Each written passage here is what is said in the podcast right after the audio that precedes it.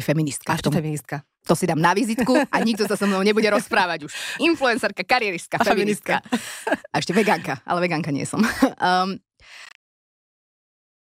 sme pripravení, ďalší podcast, alebo Topky podcast je tu. Opäť s človekom z mojej branže, dá sa povedať, s moderátorkou, ktorú veľmi dobre poznáte, nielen z televízie alebo z televíznej obrazovky, ale je tiež aj podcasterkou Veronika Cifrová Ostrihoňová. Ahoj. Ahoj, ďakujem veľmi pekne za pozvanie. Som rada, že si tu. Tak sme si trošku aj zaspomínali. My sme kolegyne, áno. Áno, áno, bývalé kolegyne, striedali sme sa v spravodajstve v istej komerčnej televízii. Mm-hmm. Takže sme sa veľmi dlho nevideli, ale ja mám pocit, že ako keby to bolo včera čo tak. sme sa rozlúčili. Či? Hlavne si vôbec nezostarla, Luci. Ani ja mám pocit, že ty mladneš. o, ďakujem veľmi pekne. Takže takto príjemne hneď v úvode. Uh, aké to vlastne je byť v role ale, uh, takej, že respondentky? Lebo ty si vlastne moderátorka. Čo je pre teba komfortnejšie? Pýtať sa ľudí tie otázky alebo byť v tom kresle, ako si teraz? Ja si myslím, že komfortnejšie pre mňa je sa asi pýtať tie otázky, lebo mám taký pocit, že tam to mám tak nejak viac pod kontrolou a a je to taká zaujímavá pozícia. Ja som na tým uvažovala, keď som sem išla, že vlastne nikdy nechcem, keď som ako hostka, rozprávať príliš veľa, alebo sa snažím vyvarovať tým veciam, ktoré ja si dávam pozor v rozhovoroch, keď ja ich vediem. Ale je to ťažké, niekedy sa tak chápem, že je to dobré, že bývam občas aj hostkou, lebo sa nevídem z toho cviku toho, že sa viem stotožniť s tými mojimi hostiami a hostkami, keď niekedy im trošku ide myšlienka, alebo niekedy odpovedajú na niečo iné, alebo trošku dlho a, a tak, že, že, že chápem, že sa to proste v tom organickom rozhovore stane. Takže dokonca si myslím, že pociťujem teraz e, veľkú zodpovednosť, aby som ti to nepokazila ako hostka. Nie, nie, ale budem rada, keď budeš e, pokojne veľa rozprávať a tak, aby si ma pustila aj k slovu. Pokúsim sa. Ja mám pocit, že ty si veľmi zanepráznená žena. Uh, sledujem ťa, však samozrejme, že človek ťa vidí na tom internete asi najviac. Venuješ sa rôznym projektom, nemáš takú nejakú že stálu prácu alebo stále zamestnanie. Uh, dve malé deti, no ako to stíhaš všetko? Uh, ťažko, chaoticky a s pomocou to je taká moja trojica, ktorú potrebujem. Ja si myslím, že rozhodne by som si nedovolila sa stiažovať, pretože my máme tú výhodu toho, že môj muž má tiež relatívne flexibilnú prácu, čiže sa vieme veľakrát vystriedať. Máme pomoc externú, máme mami dve, ktoré sú obidve v Bratislave, ktoré síce obidve ešte pracujú a majú aj iné vnúčatá, ale snažia sa ako môžu, takže ja by som, ja sa nestiažujem. Nie je to úplne jednoduché, hlavne keď sú tie dve, deti dve. Mm, a aj som si myslela, že pri tomto druhom sa tak neskôr vrátim do toho pracovného kolobehu a nakoniec som sa vrátila v zásade asi skôr ako pri Sáre, pretože tam prišla korona. Vlastne tam prišiel COVID a prišla taká prirodzená pauza všetkého, takže, takže to ona bola malá, chvíľku som robila niečo a potom prišiel COVID, všetko sa zavrelo a vlastne boli sme doma. Mala som takú tú úplne klasickú materskú, ešte to nie úplne klasickú, lebo teda sme mohli byť len doma a, a v lese za domom v rúškach. Bol to teraz dobré, alebo to bolo zlé? Že si na jednej strane mohla aj oddychnúť od všetkých tých aktivít, alebo to bolo pre teba také, že už si chcela niečo robiť, že ty si práve taký ten človek, ja mám pocit, že potrebuje stále niečo robiť. Áno, je to tak, máš úplnú pravdu, ja som presne ten typ človeka a ja si úplne nemyslím, že to je vždy pozitívne, že, že niekedy sa vedieť tak spomaliť, uh, upokojiť robiť jednu vec alebo nerobiť nič, alebo sa len teda ako keby sústrediť na jednu jedinú vec, tak to je veľmi pozitívne. Takže to je niečo, na čom ja pracujem. Myslím si, že spätne, keď sa na to pozerám, je to dobré, že sme tak boli. A veľký dar to bol najmä pre môjho manžela, ktorý síce do rádia vtedy chodil počas covidu, lebo oni chodili s nejakými opatreniami, ale ostatné nemal nič. Čiže vlastne veľa bol s tou malou, ktorá mala v tom čase pol roka, 5-6 mesiacov, oveľa viac ako by bol za normálneho chodu, ako napríklad teraz je s malým, pretože už tá práca sa rozbehla a je, je bežná. Takže my sme sa tak ako rodina, myslím si, že sme dostali taký priestor sa stmeliť a tak si na seba zvyknúť viac ako za normálneho provozu. A e, teraz je to trošku iné, ale snažím sa nachádzať také tie malé momenty toho, ako to bolo s tou Sárou, že si pamätám, že som si ju dala do nosiča a išla sa prechádzať do lesa sama. Lebo veď čo sa nič sa vlastne nedialo. Uh, my sme mali ešte aj taký čudný internet, takže aj keď som sa chcela s niekým spojiť, tak mi to úplne nešlo. Čiže my sme boli v takej naozaj úplne že bubline. A dobre mi to padlo, tak, tak teraz sa to snažím si. Tak možno raz, ak bude tretie dieťa, tak ja stále hovorím, že, že to už pôjdem na bežnú, normálnu, že budem tri roky nič nerobiť, len sa starať o deti. A to podľa mňa len tak hovoríš. A nikto mi to neverí, takže dávam to tu ako verejný, verejný prísľub. Dobre, takže si ešte otvorená možnosti mať ďalšie deti. Chcela to, by si ja stále hovorím, my sme obidvaja s mojím mužom z troch detí. Takže my máme tento model zažitý. Na druhej strane, keď vidím niekedy tieto dve deti, tak si hovorím, že či aj to už nie je veľa. Som taká rozpoltená, môj muž je ešte rozpoltenejší, pretože ten je starší, takže ten, myslím si, že to trošičku v niečom ťažšie zvláda a aj ten muž podľa mňa má taký iný prístup k tomu. My sme veľakrát opozitný v tom, ako pristupujeme, že ja, ja paradoxne viem niektoré veci viac nechať plávať, alebo si povedať, že dobre, veď nejak bude, nejak to vyriešime. A on je taký úzkostlivejší. Neviem, či to je povaha, či to je odcovstvo, či to je vek, čo to je, ale jednoducho ja mám pocit, že tak trošku s väčšou ľahkosťou to beriem a on trošku viac tak chce mať aj pod kontrolou, aj chce, aby nejak tie veci išli tak myslím si, že ak by on počul, že áno, chcem tretie dieťa, tak neviem, či si nezbali kufra, nebudeme ho hľadať niekde v Belize. A tak ale... možno nie hneď teraz, ale už keď budete mať väčšie deti. Áno, uvidíme, uvidíme. No, máš 43 rokov, ja 34. Uvidíme, čo nás čaká, ale ja naozaj musím povedať, že v našom svete, a to je náš svet s veľkými výhodami, požehnaniami a všetkým tým, je to dieťa obrovský dar. Mne obidve moje deti priniesli také veci a také momenty, ktoré som si nikdy predtým nemyslela, že bude mať. A vždy, keď to ľudia hovorili, tak som si hovorila, že a to je asi také trošku nadnesené, že to sa tak hovorí. A vidím to, že to tak je. Je to, je to obohacujúce pre mňa ako človeka, že ja sa veľa o sebe učím prostredníctvom tých detí. Dávajú mi obrovské zrkadlo. Tie moje slabiny zrazu sú proste oveľa silnejšie a, a zase vidím, že niekedy tá, tá kapacita trpezlivosti, láskavosti, empatie a všetkého toho, čo podľa mňa v dnešnom svete tak veľmi treba, mi rastie, rastie s každým dieťaťom. Takže vlastne by som ich mala mať ešte 5. Matej, prepač. No presne tak to je, že ja mám pocit, že tí deti nás naozaj vychovávajú.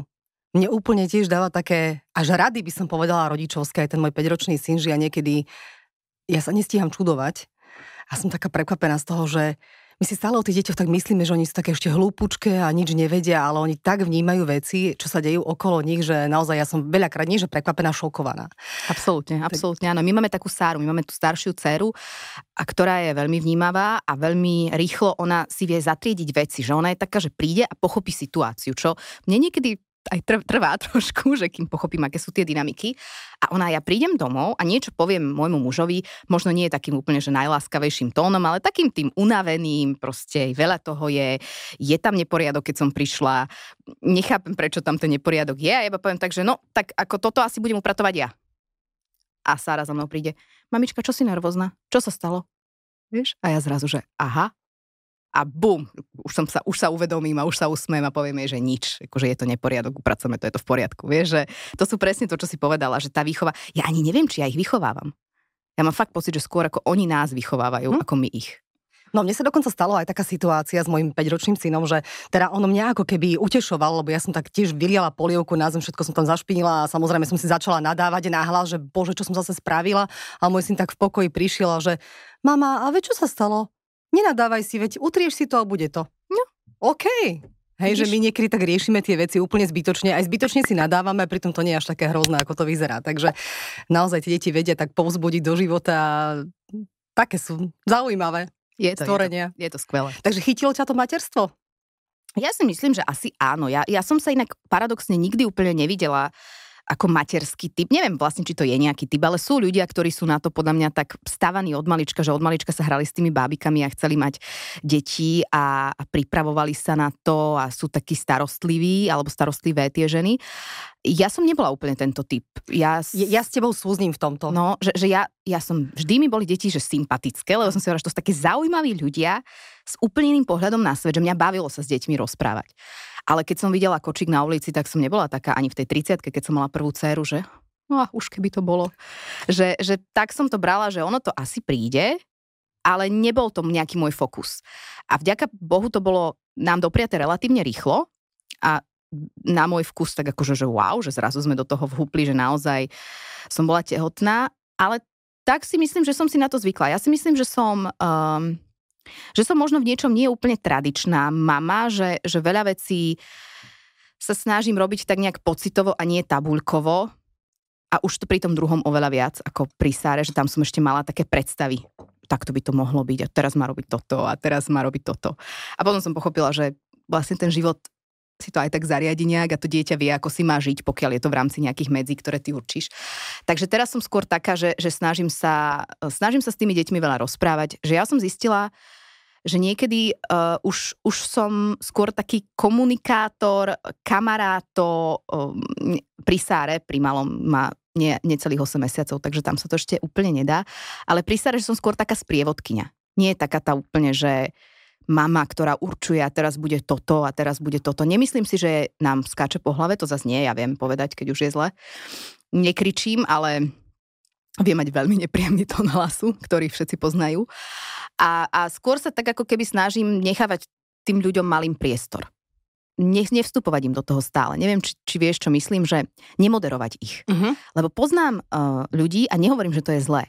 Ale že to dieťa sa aj hrá a ja keď vidím, že to dieťa sa hrá, tak ho nechám sa hrať. Aj keď som mala možno naplánované, že si má dať teraz desiatu, alebo že sme mohli ísť von, ale vidím, že je spokojná v izbe a robí si niečo sama vo svojom svete, tak ja ho nebudem rušiť. Lebo to je moja predstava, že a chcem ísť teraz von, lebo takto som tu mala, lebo teraz je ten čas, alebo teraz máš zjesť to jablko. A, a sú ľudia, ktorí by boli skôr takí, že by sa snažili tu nejaký svoj, svoj rytmus a mám takých v okolí a hovorím, že je to úplne pochopiteľné pre mňa, ale mne to nie je prirodzené. A potom som zistila, že vlastne ju tým stresujem, ja sama niekde viem, že a prečo to robím, lebo to je niekde napísané, že teraz má ísť po troch hodinách von, alebo že, že, že, prečo. Takže snažím sa tomu nechávať nejaký priebeh, ktorý niekedy vyjde a niekedy nevyjde. Nedala by som si ocenenie mama roka rozhodne. A mala si niekedy také chvíle, že si, dajme tomu, bola z toho aj frustrovaná, lebo veľa žien, alebo má, má také predstavy o tom materstve prosto iné, kým tie deti nemá a potom, keď tie deti zrazu tu sú, tak je to náročné samozrejme, hej. Je tam väčšia zodpovednosť, aj väčšia tá trpezlivosť samozrejme musí byť. Že či si mala také chvíle niekedy, že, že fúha, že netušila som, že to bude také náročné, alebo že ale v pohode zvládam to. Ja som mala paradoxne v okolí predtým, ako sa narodila naša dcéra, veľa ľudí a veľa žien, ktoré veľa rozprávali o tých negatívach toho materstva. Čiže ja som išla do toho vlastne s veľmi pesimistickým očakávaním. V dobrom to myslím, ale že... Ja, som ja dávam tak také rady v dobrom. No, ja som bola tak akože pripravená na to vlastne, že toto bude zle, toto sa pokazí, toto nepôjde. A ja som vlastne pol roka len čakala, kedy prídu tie momenty. Ja hovorím môjmu mužovi, že už sa teraz už bude mať koliky. Uvidíš to. Že ale nemá žiadne koliky. No ale všetci hovorili, že ich bude mať. Bude ich mať. A ja každý večer som čakala, kedy bude celú noc hore revať. A mať koliky. Nie, že by nebola hore, ale nemala koliky, hej. A také potom, že no, keď pôjde zuby, ja čakám, že ona proste nebude spať 3 dní. Nie to hovorili všetci, že ona 3 dní nebude spať. A tak sme čakali, sledovali sme ju a ona spala, vieš. A že ja som vlastne bola tak premotivovaná v tom negatívnom slova zmysle, že som chcela byť presne pripravená a aby som nešla do toho s tými rúžovými okuliarmi a potom ma to zaskočilo. Že ja som mňa to práve zaskočilo v tom pozitívnom. Čiže ja som ten jeden z mála podľa mňa príkladov, ktorým, ktorému to materstvo sa zrazu zdalo, že veď veď ono to nie je také hrozné. Ako je to absolútne náročné. Ja hovorím, že chápem všetky ponosy všetkých matiek a všetkých otcov a všetkých tých, ktorí sa starajú o deti, pretože je to neprenosný zážitok, kde ten človek je od teba na jednej strane závislý, na druhej strane ho nevieš úplne ovládať. Je to taká čudná dynamika, kde sa vlastne aj ten vzťah tých dvoch kalibruje na novo. Že ja som zistila, že aj s mojim manželom sme vlastne nabrali také iné trošku dynamiky, iné smerovanie, keď tam je teraz ten tretí človek a teraz už aj ten štvrtý človek. A ja vidím, ako sa to tak celé upratuje, vidíme v sebe úplne nové momenty. My sme spolu 13-14 rok a a stále sa vieme v niečom zaskočiť a v niečom prekvapiť. A to prichádza podľa mňa s tými deťmi, ktoré to v tebe tak... Zobudia. Zobudia, zobudia. Mm. No, že, že môj manžel napríklad mi povie, že je šokovaný nejakou mojou úplne trpezlivou reakciou v, v nejakej dosť vyhrotenej situácii. Čo ja si myslím, že som mala vždy, že ja som nebola nikdy taký ten úplne streserský typ, že keď je veľmi zle, že ešte budem ja prispievať do toho mojou nejakou nervozitou a tak ja, ja som človek, si stále hovorím, že ja som dobrý človek na to, keď je katastrofa mať ho vedľa seba, lebo ja čím je horšie, tým som pokojnejšia. Čiže ja akože v zásade, a môj muž je práve opak. Tam sa niečo len začne a on začne a prečo, a, a, a hystericko, chaoticky to riešiť. A ja som taká, že upokojme sa. Poďme si to teraz zhrnúť. A on hovorí, že ho to stále vlastne prekvapuje. A ja hovorím, že ja som to vždy v sebe mala, len tie deti ti viac takých situácií prinesú do života a, a je to pozitívne. A mňa zase on prekvapuje, alebo každý deň vlastne tým, ako veľmi chce byť účastný toho rodičovstva že my sme naozaj dvaja rovnocenní rodičia, stále hovorím, Matej nedojčí, možno pri tom treťom sa to už podarí, ale okrem toho, mm, že akú má on vnútornú chuť tam byť. Že ho nemusím do toho nejakým spôsobom nútiť a ľudia okolo si myslia, že to robím. Že Aha. preto je taký. Mm-hmm. A on je taký prirodzený. Ale ja si myslím, že dnešní otcovia sú takíto. Viac starostliví by som povedala. Keď to tak porovnám s tou minulosťou, teda tak neviem, aký si mala život ty v detstve, ale e, ja nie veľmi harmonický, takže keď to porovnám s dnešnými rodičmi a otcami, tak mám pocit, že sa viac ako keby zaujímajú o tie deti a viac sa starajú. No, ja som práve chcela povedať, že ja som ťa so Saifom spoznala ešte, keď ste deti nemali. A ja som si vždy tak na vás vážila, že vy ste mali taký spoločný humor taký sarkastický. Takže to je také skvelé, keď si tak viete akože aj e, ten život okoreniť takými rôznymi e, vtipnými situáciami. Hovorí, že ten vzťah váš sa vyvíjal a že teraz je už taký nejaký úplne iný, ako bol predtým, ale máte na seba čas, keď máte tie dve malé deti? Viete nie. si ho ešte urobiť pre seba, či už ani vôbec? Nie, teraz nie. Teraz musím povedať, že, že nie, ale to zase by som povedala, že ja to tak vnímam nejak fatalisticky, že ono to tak asi má byť. Že teraz chvíľku tie deti hrajú taký prím, že, že aj keď sme na dovolenke, tak jeden je s jedným, druhý je s druhým, jeden uspáva jedného, druhý sa kúpe s druhým, že, že my sa naozaj tak trošku občas míňame. Obidvaja pracujeme, čo je tiež vlastne nastavené tak, že, že buď ja som v práci, on sa snaží byť s deťmi, aby primárne ten druhý sa staral, keď ten prvý je preč až potom siahame po všetky ďalšej externej pomoci. A, a nemáme úplne tento čas, ale ja stále hovorím, že ono ten čas príde. A teraz sme sa o tom rozprávali, my sme si naplánovali, že pôjdeme spolu na dovolenku, len my dvaja. Nedali sme si dátum, lebo neviem, či to bude rok, dva. Raz to vyjde. ale presne si hovoríme, že ja hovorím, máte mi nevadí, ja na to zatiaľ našetrím a o toto bude krajšia dovolenka, čím bude ďalej. Takže akože ďalej časovo. Takže nemáme, nie, nemáme teraz na seba čas, ale zase si myslím, že tým, že my už sme relatívne dlho spolu, tak, eh, tak si myslím, že to neberieme ani jeden nejak. Ale chyba mi to. Ako áno, išla by som s ním na rande. Ale tak zase máte tu tie babky, tak možno vám postražia detičky a Určite, skočíte áno. si niekde spolu uh, na kávičku alebo na nejaký uh, iný drink. Um, ja som spomínala aj to detstvo trošku, už tak začnem, že ja ťa tak vnímam, že ja, hej, ja ťa tak vnímam. Neposudzujem iba tak, ako konštatujem, čo si ja myslím, že, že ty si tak žiješ v takej bavlnke, že mal si taký pekný rodinný život, podľa mňa si mal asi, asi aj pekné detstvo, máš dobrého manžela, vieš, že asi zrejme nemáte nejaké finančné ťažkosti, že aj na, tom, na tých sociálnych sieťach vidím, že si prosto užívate ten život, že aj idete na tú dovolenku a prosto ty robíš to, čo chceš, čo ťa baví, že, že máš ty taký pocit, že si taká, ako keby, že taká požehnaná v tom živote, že, že sa ti tak darí, alebo to len taký, len, len je môj pohľad, že mám pocit, že ty žiješ taký dokonalý život? Uh, určite požehnaná v živote som. To s tebou absolútne súhlasím a bolo by odo mňa absolútne nepokorné povedať akokoľvek inak. Takže som vo viacerých ohľadoch, či je to toho detstva, či je to tej rodiny, ktorá je dodnes pre mňa veľmi silným zázemím. A keď dnes mám sama deti, vidím, aké je to, ako sa mi niektoré veci vracajú, čo som sa naučila vlastne v tej rodine. A nebolo to vždy dokonalé, ani u nás v rodine, asi ako v žiadnej to nie je, ale mali sme aj ťažké obdobia. Ale vždy sa to tak nejak sme sa vrátili k tomu, že vlastne tá rodina je to, čo tam má byť a, a nejak sa to tak upratalo a to je niečo, čo som sa naučila ale súhlasím, že teda som, určite mám veľké šťastie vo veľa veciach. Na druhej strane nič nie je dokonalé. Hej, akože zase povedzme, že aj my máme výbuchy slz občas, aj, aj hnevu, aj, aj hádku. Aj keď teraz už máme tak málo energie s Maťom, že podľa mňa sa ani nehádame. Ale, ale mali sme aj veľmi také riadne hádky, lebo on tak rýchlo vyletí, ja zase pomaly bublem a potom, keď to príde, tak už to je zase zemetrasenie, takže my sa tak e, v nejakom bode, keď sa stretneme, tak to môže byť rôzne. A e, ale súhlasím, že ja sa, ja sa všeobecne nestežujem, pretože ja poznám a ty to poznáš tiež z rozhovorov s tým, že sa stretávaš s rôznymi ľuďmi a s rôznymi životnými situáciami, že, že jednoducho by som si nikdy nedovolila povedať, že ja to mám v niečom ťažké. Možno sú momenty, ktoré sú ťažké, určite sú momenty, ktoré sú ťažké. Určite sú to nie vždy momenty, ktoré vidíš niekde na sociálnych sieťach alebo v nejakom verejnom výstupe, aj keď ja sa snažím byť relatívne otvorená a úprimná ohľadom toho, keď nám niečo nejde alebo keď je niečo ťažké. Ale dlhá odpoveď na tvoju otázku je, že áno, šťastie mám, ale dokonale to nie je. Tak by som to zhrnula. Hovorila si o tých sociálnych sieťach, kde si aktívna, vlastne každý deň mám taký pocit. A aj so, so Saifom ste vlastne takto, že otvorení a prinášate dokonca verejnosti také, že vaše súkromie odhaľujete často, že nie je to trošku také stresujúce, alebo aké to je byť, že na očiach verejnosti, že tak ako... Je to... Odhaľovať súkromie. No, ja vždy hovorím, že my odhaľujeme len to, čo odhaliť chceme. Hej, že, že ja vždy rozmýšľam nad tým, že čo to je odhaliť súkromie, lebo to, že mňa niekto vidí nenalíčenú niekde v kuchyni, kde tam niečo capkám, pre mňa nie je súkromie, hej, to je realita.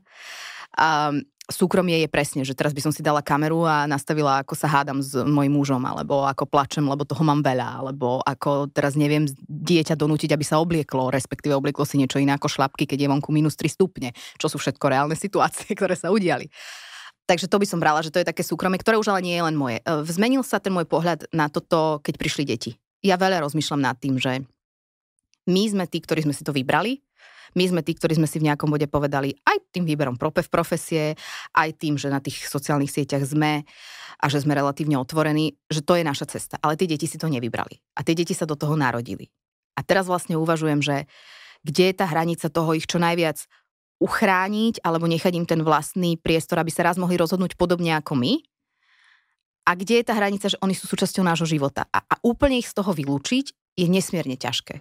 Jednoducho to je pre mňa, oni, oni sú alfa a omega, top toho, čo robím a o čo sa starám a na čo mi najviac záleží, že neboli by poctivé tie sociálne siete alebo to, to hovorenie o mojom živote, keď by som ich úplne vymazala a povedala by som ti, že o deťoch sa nechcem rozprávať. Vieš, že to by mi prišlo také, že no tak ale oni sú tak integrálnou súčasťou nás, že to, že to neviem vyhodiť.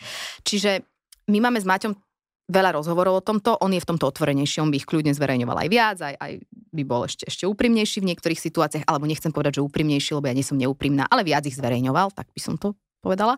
Ja som taká, že a radšej nie. Lebo je to taká dvojsečná zbraň v tom, že tá sociálna sieť vie byť veľmi podporná, veľmi milá, veľmi taká, že ti dá taký pocit, že nad teba niet. A potom ti vie dať akože veľké facky a vie sa strhnúť búrka v pohári vody kvôli nezmyslom, a keď je to namierené na nás, tak to beriem, že OK, to je v poriadku. To je férová hra, lebo proste sme v tej hre, ale tie deti, keď, keď dostávajú nejaký takýto, takúto spätnú väzbu, tak to ma, to ma trápi. Takže je, nemám ti na to odpoveď, je to ťažké. Je to ťažké nie pre nás dvoch, ale kvôli tým deťom to riešim veľmi veľa.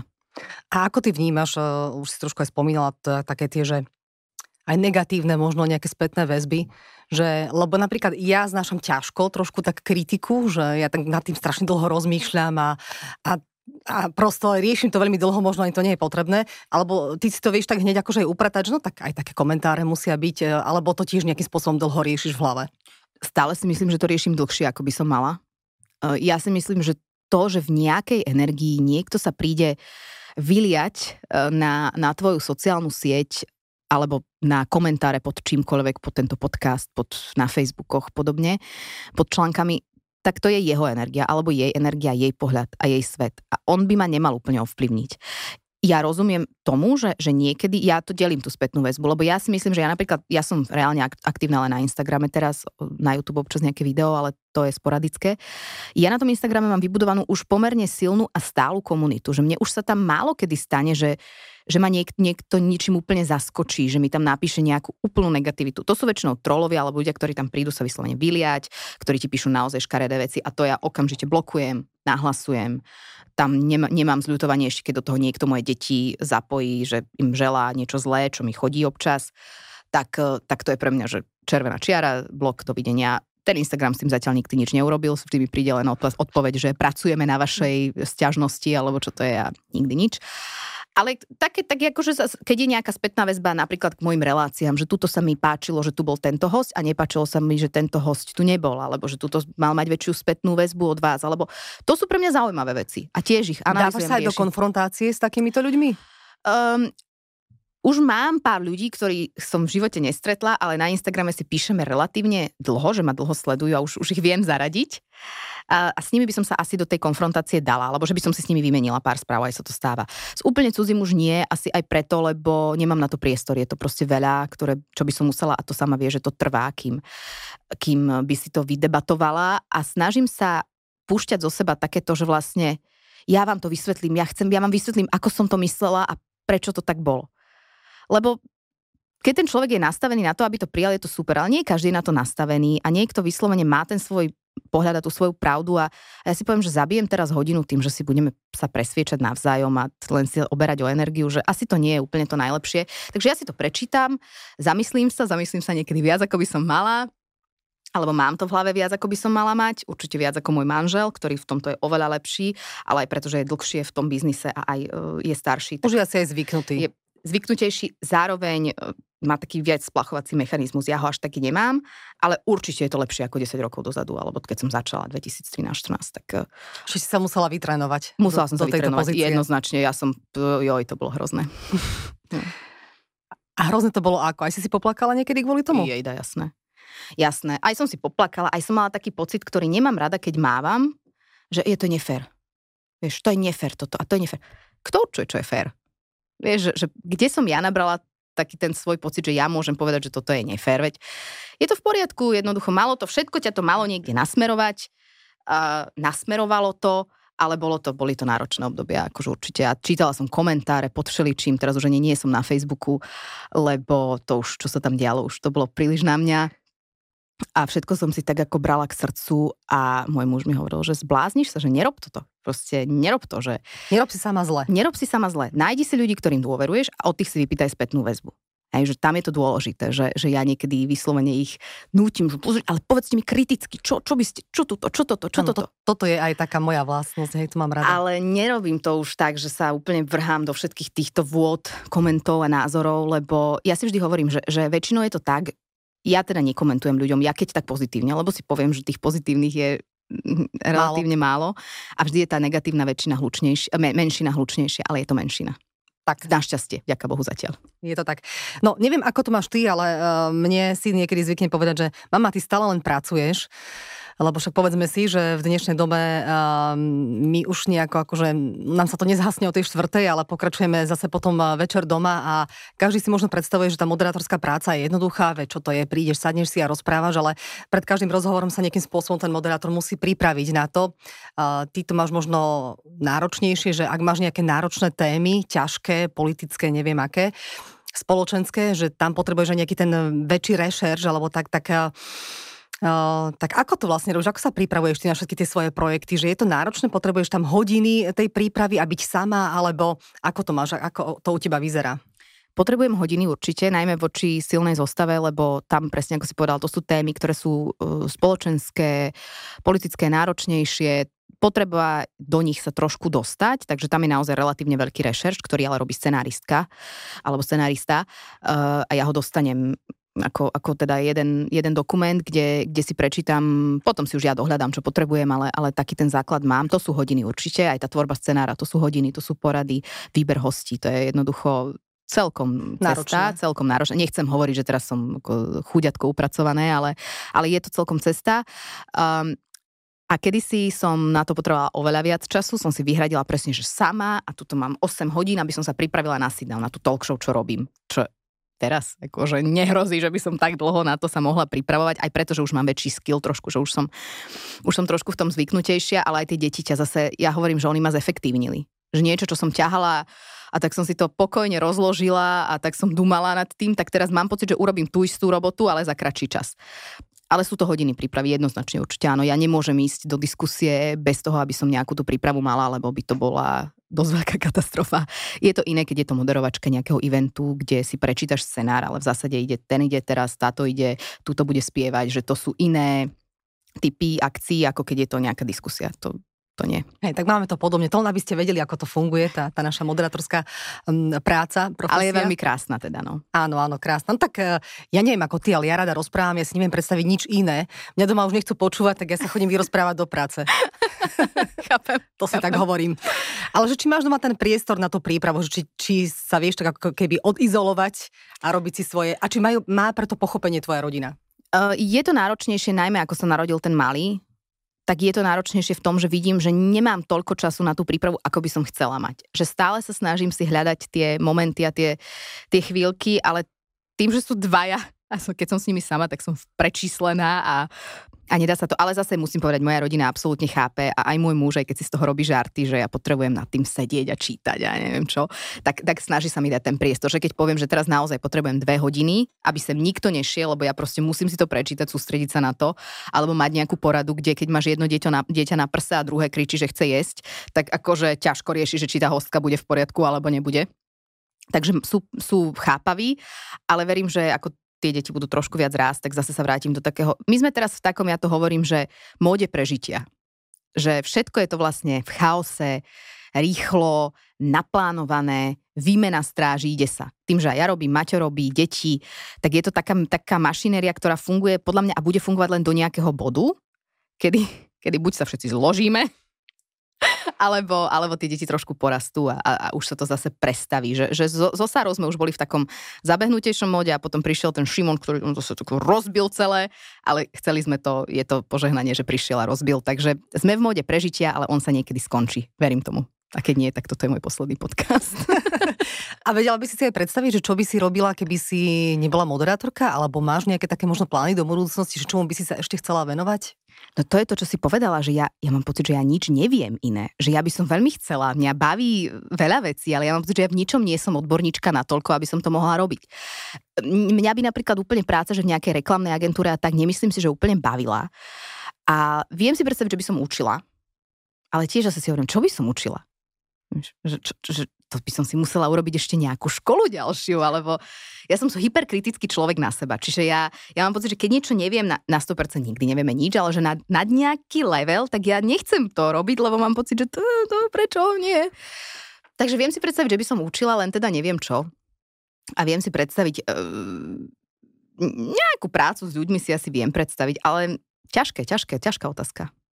Ako, no, ale verím, že zase by som sa vynašla, hej, že niečo by som našla. My budeme chodiť na konzultácie k tým 20-ročným, vieš. Ty sú veľmi šikovní. Inak fakt, to je... No inak oni by nás naučili, že čo budeme robiť. Hej, ale pra, práve pred podcastom sme sa s Veronikou rozprávali o tom, že máme, alebo ja že mám takých mladších kolegov 20-ročných a že akí sú šikovní 25-ročných, že veľa vecí sa môžem ja od nich učiť, že tá dnešná mládež je naozaj e, vzdelaná a naozaj veľmi šikovná, do všetkého idú s takou energiou že už dávno neplatí to, že čím starší, tým skúsenejší, ale naozaj my sa od tých mladých môžeme veľa vecí naučiť. Teraz si pripadám, že máme 152 no. rokov, ale je to v poriadku. A zase, ale aby sme boli férovi. A dáme aj, my nejaké rozumy. Aj tie skúsenosti občas sú dôležité, že je fajn ísť hr a s energiou, ale zase niekedy tam taký ten pokoj toho veku. alebo teda nejakej skúsenosti je fajn, že, že ja si myslím, že ten balans, ale máš úplnú pravdu, že robiť alebo byť obklopený mladšími ľuďmi je super zaujímavé. Ale zase byť obklopený aj starším človekom, ktorý ti povie taký ten ja to vidím takto, Lucí, Verči, proste toto, toto ste prehrotili, toto ste nemuseli tak veľmi. Ja to občas mávam inak. Rozprávam veľa, inak kopním pod stolom. Pokojne, keď pokojne, hovor. že, že teraz som bola na jednej akcii, čo som moderovala a zastavil ma pán, ktorý bol taký podľa mňa 60 cca a už som odchádzala z tej akcie a hovorí mi, veľmi milý, mali sme takú, najprv takú nezáväznú debatu a potom hovorí, že no, tak ja som vám len chcel povedať, že viete, že vy tie ženy a tie, ja sledujem silnú zostavu a tak, ale že... A začal som mnou vlastne riešiť to, že či my neohrozujeme mužov tým, že akože pretláčame, aj keď ja nemám pocit, že pretláčame, ale že, že mám tú tému tých, tých žien a toho zrovnoprávňovania a, a podobne, že, že či, to, či to nerobíme vlastne zle tým mužom. A ja som zistila, že to boli dva svety, ktoré sa rozprávali, ale v tej 5-minútovej konverzácii bolo to pre mňa super osviežujúce. Lebo to nie je názor, s ktorým sa ja bežne stretávam. To bol názor, že mimo bubliny, ale nebol agresívne podaný, nebol z takej nejakej ohrozenej pozície, ale z takej, že vidí to proste so svojím prežitkom a so svojím životom, ktorý nejaký bol a nejaký ešte bude a hovorím si, že super, že, že toto bolo vidno. A tam si videla trošku ten vek a tam si videla trošku to, že, že bol tam medzi nami nejaký rozdiel aj pohľavia, aj, aj skúsenosti, aj všetkého. A veľmi mi to pomohlo. A povedala som si, že potrebujem viac takýchto rozhovorov s niekým, kto je, kto je starší a kto na to má možno trošku iný názor. Lebo z rozhovorov s ľuďmi, ktorí sú na tom inak, názorovo sa učím ja najviac. To je pre mňa také obohacujúce, lebo vtedy si musím buď potvrdiť tie moje argumenty a niekedy aj povedia niečo, čo si poviem, že aha, vlastne že vy ste ho to z nejakej inej strany. Vy ste ho nesúhlasila som s ním, aj sme to ukončili tým, že vlastne spolu úplne nesúhlasíme, ale začala som nad tým uvažovať, že takto vo mne niekde teraz niektoré tie jeho vety znejú. Uh-huh. No mňa u tých mladých hlavne fascinuje tá odvaha. To, čo som možno ja nemala, že až takú veľkú odvahu, ja som stále čakala, že to ešte musím nabrať nejaké skúsenosti Presne. a potom veď uvidíme. A, ale ešte možno také poslednej témy by som sa chcela uh, dotknúť trošku, že ja som tu mala už aj influencera Milana Bezmapy a trošku sme to aj tak načali, že, že influencer, čo si vlastne aj ty, influencerka a karieristka, že to sú už také pomaly, že hánlivé slova, že ako máš na to, aký máš na to ty názor? A ešte feministka. A ešte feministka. To si dám na vizitku a nikto sa so mnou nebude rozprávať už. Influencerka, karieristka, feministka. A ešte vegánka, ale vegánka nie som. Um, je to zaujímavé. Ja, ja tiež opatrne našlapujem ohľadom toho pojmu influencerka a ja pritom vnímam, že to je strašne pozitívne, že, že viem nejakú správu, ktorá nemusí byť vždy o mne, ktorá môže byť o nejakej myšlienke, ktorá môže byť o nejakej organizácii, ktorá áno, môže byť o mojom nejakom projekte, ktorý viem dostať medzi ľudí, viem relatívne rýchlo dostať medzi ľudí. Jedna vec je, že, že ono to nepríde zo dňa na deň, hej, že človek sa nenarodí a nepovie si, že o tak 20 sa stanem influencerom, zapne telefón a ide. Že to sú to je nejaký proces sa k tomu dostať. A, a ja obdivujem všetkých, ktorí sa tým absolútne živia, lebo ja sa tým neživím. Pre mňa je to doplnková vec, ale ja som stále moderátorka, ja mm, ten Instagram mám a som vďačná, že ho mám, ale nie je to pre mňa nejaký primárny zdroj obživy, alebo že by som tam naozaj každý deň Ale musel. mohol by byť, nie? Máš určite by 200 tisíc followerov. Určite by mohol, určite by mohol a zase je fajn, keď tam občas niečo dám, čo je aj finančne ohodnotené, lebo je to absolútne sa netvárme, je to veľmi slušný peniaz a slušnejší peniaz ako za nejakú moderovačku veľakrát, alebo proste... Um, takže je to, je to úplne v poriadku, ale ja to nemám nastavené ako zárobkovú činnosť ten Instagram aj tak vyzerá a aj tým pádom sa tomu nemusím toľko venovať. Ale ľudia, ktorí sú, že reálne influenceri, influencerky, ktorí, ktorým je to povolanie, tak tí na to musia naozaj makať. A tí musia, to vidím. Ja čo urobím fotku zalepenú, píše mi kamoška, že display si vyčistí. Proste paprťa, ktorá, ja vidím tie krásne, tam tie usporiadané fotky a storky a ano. toto a ja tam vidím tie moje zacapkané a hovorím si, že kto tebe dá peniaze za to, aby si ty niečo odpromovala, že to je strašné. No, takže ja viem, že aká, akože je to robota, je to naozaj sná robota a nemám, ja všeobecne nemám rada, keď sa niečo tak akože zhadzuje zo stola alebo toto je hodnotnejšie a to nie je. Ono to vie byť veľmi hodnotné a aj to influencerstvo a ja vidím na tých sociálnych sieťach veľmi veľa pozitívneho, čo ide aj z tých influencerov a influenceriek. A nie, nejde len o praco- nejaké pracovné platené veci, ale že, že mám pocit, že v tom mojom okruhu a v tej mojej bublinke, a Milan Bezmap je toho výborným príkladom a, a veľa ďalších, tak tí ľudia sa snažia nastavovať nejaké správne trendy. A každý nech si robí ako chce a každá nech si robí ako chce, to je každého vec. Ale ja si vážim to povolanie a vidím, že to je naozaj náročné. Že ja vidím, ako tí ľudia majú iných ľudí, ktorých musia tiež zaplatiť, aby im ten kontent vyrobili, aby to nejak vyzeralo, nie ako ja, že zacapkanie na, na samospúšť proste. Uh, a, a to je niečo, čo, čo sa mi páči, teda nemám ja na to priestor ani kapacitu, ale, ale obdivujem to. Tak, takže ja si myslím, že... A karieristka, čo je karieristka? To ja neviem ani zadefinovať, čo, že chcem mať nejakú robotu, alebo že nie som len s deťmi doma, alebo že veľa pracuješ? Že veľa pracujem. Áno, s tým sa stretávam občas, aj že, že či to nie je na úkor niekoho ja neviem, proste ja to inak neviem, že pre nás je to takto nejak nastavené. Ja mám nesmierne rada moju prácu a, a môj muž to má rovnako, že má rád svoju prácu a má tú veľkosť ducha tým, že pozná tú prácu, že, že je ochotný mi dať ten priestor, aby som si ju aj ja uži, užila. Hej, že vždy sú tie deti na prvom mieste a keby bolo čokoľvek, tak zruším všetko na svete a budem doma s nimi a budem doma s nimi tri roky, to je jedno.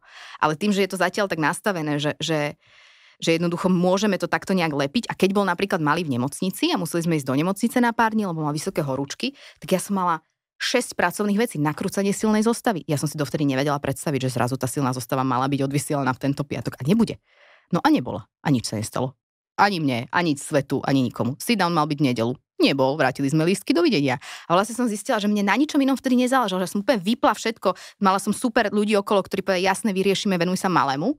A ja som proste 5 dní bola mama, ktorá chcela, aby ten malý bol v poriadku a keby, keby mi dali, e, neviem, Oprah Winfrey by ma pozvala k nej do show, tak poviem, že prepač, sorry, nemôžem. Eko, takže, takže ja si vážim, že môžem robiť tú robotu, zároveň to mám nastavené, že vidím, že tá robota vie ísť aj úplne mimo hlavy, keď ide o niečo, čo sa týka tých detí. No presne tak, ja len možno takú poznámočku, že ak je muž karierista, tak to nikomu neprekáža. Iba toto, to, to, sa ani nepúšťajme. takže potrebujeme ďalší podcast no, na toto. Hej, no, takže pri mužoch to asi nevadí, pri ženách trošku to niekomu vadí, no ale veď e, dobre. E, vieme si to zariadiť podľa mňa aj tak dobre. Tak ako si povedala, že naozaj tá práca je síce krásna, je úžasná, naplňa nás, ale nie je to všetko a a každý je nahraditeľný, však aj to je pravda, nie? Ale je to tak. A najhoršie, keď si začneš myslieť, že juj, bez teba to teraz nepôjde. nepôjde. Bo to je no. potom taká facka, že a vlastne ono to všetko ide. Takže ja sa snažím nepodliehať nejakej falošnej myšlienke toho, že teraz, keď ja to nebudem robiť, tak to padne scéna. Nie je to tak a uh, ja som vďačná, opäť hovorím, za tie projekty a za to, čo môžem robiť, lebo sú to veci, ktoré ma bavia a mám šťastie po tých rokoch, ale to tiež nepríde hneď, že ak náhodou pozera, počúva niekto mladý, mladá, s tým sa trošku stretávam v, tej, v tom počiatočnom entuziasme, že hneď chcú robiť vlastne to, to, čo chcú. Že ne, nechcú úplne prejsť tí ľudia takými tými postupnými krokmi, ktoré ťa niekde navedú. Že, že toto s Maťom sa často rozprávame, že, že všetky tie veci, ktoré boli ťažké a ktoré sme mali pocit, že možno boli aj nejaký také akože náročné pre nás a, a niekde nás odsmerovali, tak, tak mali význam. A, a že ten, ten mladý človek proste ja len dávam také... Očakáva, že hneď Že hneď, hej, všetko. že poď klobáska zjem ťa a ono, tá klobáska musí dozrieť, no. To bola veľmi čudná veta, toto prepač v tvojom podcaste. Ale e, vtipný koniec nášho podcastu. Takže ďakujem ti, Veronika, že si dnes teda prišla k nám do Topky podcastu. Želám ti veľa úspechov, nech sa ti darí e, v tom, čo robíš a nech ťa to naplňa čo najdlhšie. Ďakujem veľmi pekne a ďakujem za pozvanie. Rada som ťa videla, Luci. A ja e, dúfam, že nie opäť o 10 rokov, a vám všetkým ďakujem za to, že ste nás sledovali či už na našom YouTube kanáli Zoznam TV alebo na našich audio platformách. verím, že si nás opäť vypočujete aj ďalší štvrtok. Majte sa pekne.